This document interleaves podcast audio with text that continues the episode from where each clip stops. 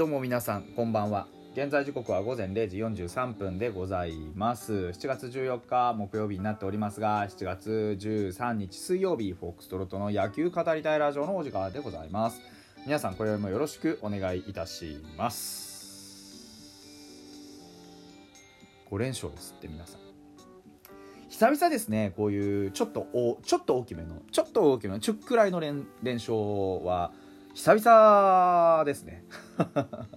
あの連勝すればまあ当然どこかで負けるんでそろそろあの気持ちのこう何て言うんですか、えー、落ち着きは取り戻しておきたいなと思ってあのもうね負けになりすぎ慣れすぎてねいつこの連勝が止まるかのことしか考えられない。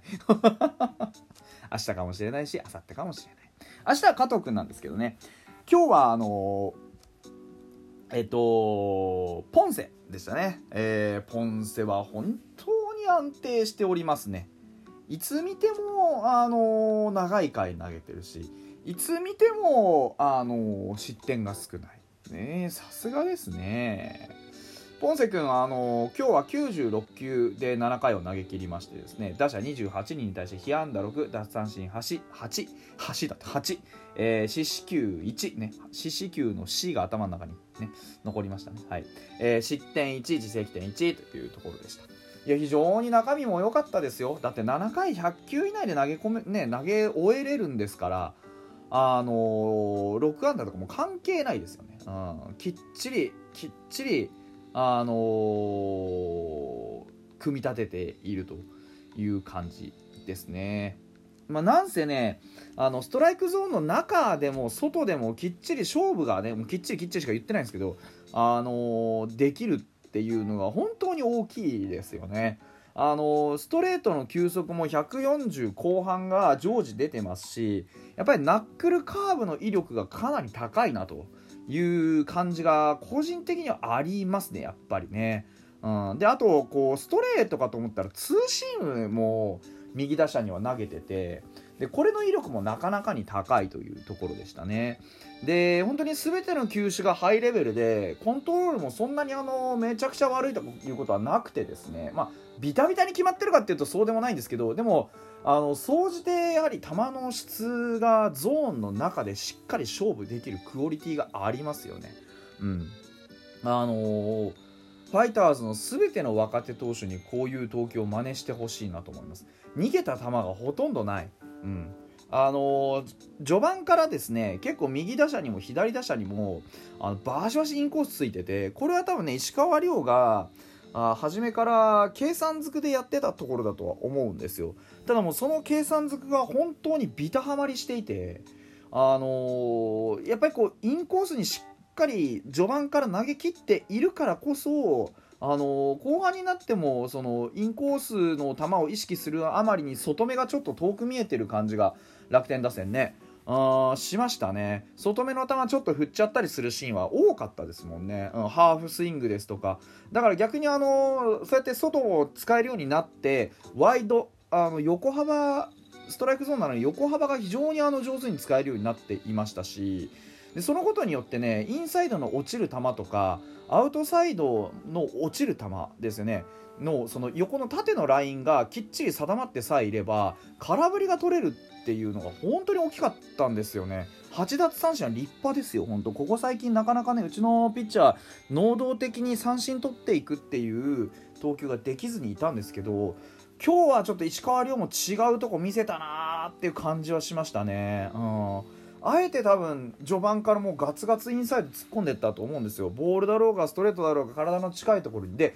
その体の近いところに投げ切ってあのデッドボールがなかったっていうのが本当にポンセはすごくてですね。あのフォアボールこそ1個出たんですけどあのその後の、まあ、処理も完璧でしたしあのピンチになっても動じないっていうもうこれが本当に何て言ったらいいんでしょう本当あのまあ、間違いなくローテ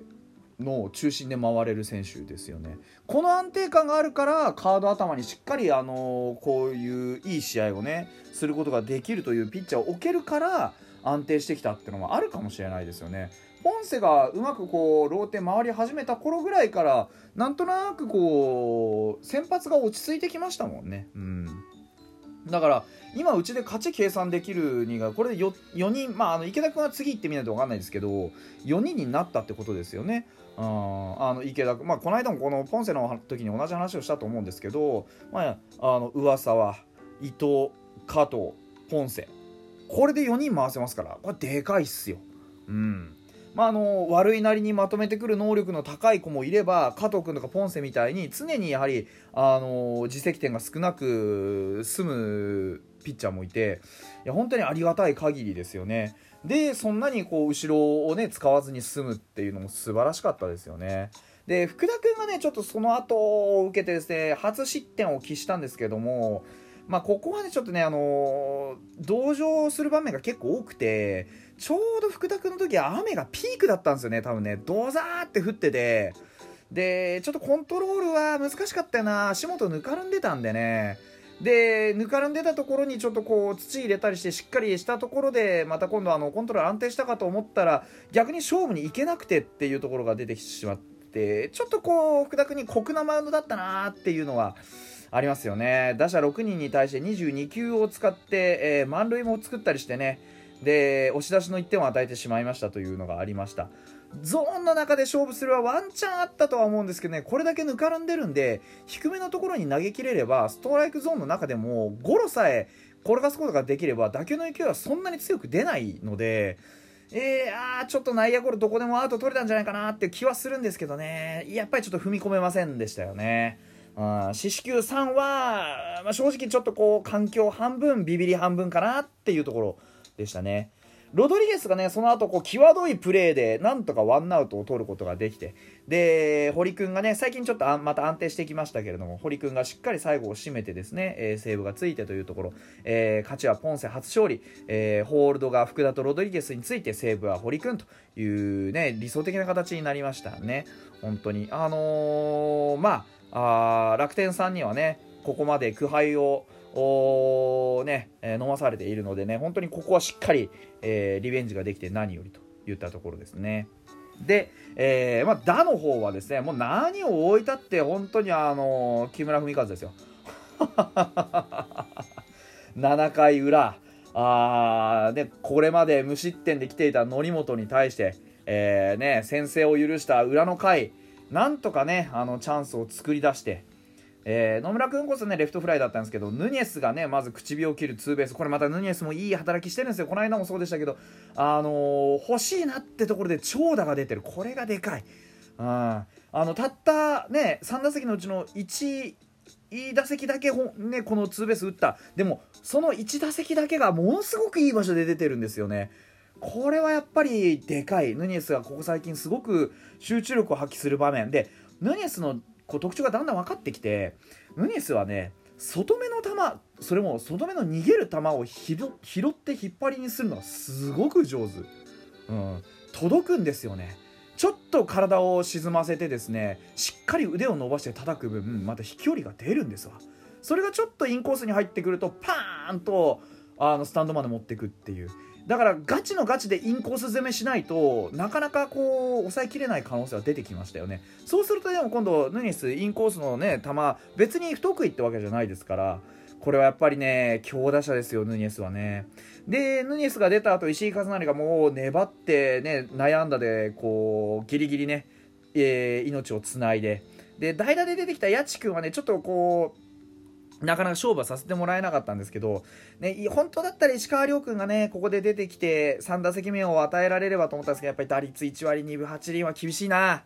うん、あの、打数がそんなに多くないっていうことを差し引いても、この間もそうですね、スクイズの場面でちょっとこう打点を上げられなかったりっていうのもありましたんで、まあちょっと難しいですよね、うん、打席をなかなか与えてあげられないですね、こういう大きなチャンス、ここは勝ち越さなきゃいけないという場面で、打席を与えられるためには、これまで以上に、まあ、やっぱり打撃の内容に結果を求めていかないといけない。打率だったり、打点だったり、何でもいい長打力だったりね、何か味をね、乗っけたいですよね。うん。まあ、それはそれとしてね、その後ろ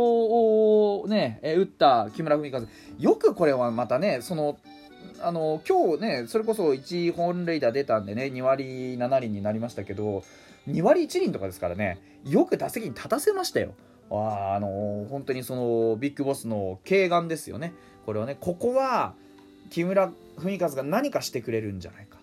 あいや正直あの初球のですねえー、とまあストレートを空振りしたんですよね。えー、変化球狙いみたいな半端なスイングだったんでいやそのスイングをしてしまったらちょっと次もストレートいやまあでも次も変化次はちょっとボールゾーンの変化球投げられたら振っちゃうだろうなと思ったんですけど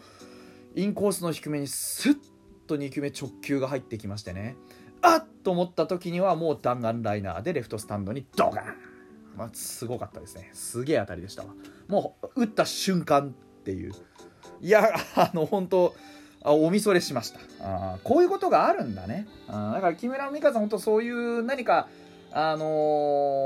ー、まあ、何か何かこういう、まあ、びっくり箱じゃないけれども開けてみた時にすごい結果が転がり込んでくるってことがままああるんだねというのがよく分かりました。本当に素晴らしいホームランでした。あのー、ぜひねそういうところあの自分の打撃のね特徴を蒔絵に使ってですね次もしっかりとね結果出してほしいなと。あの1本打てばヒーローなのよ。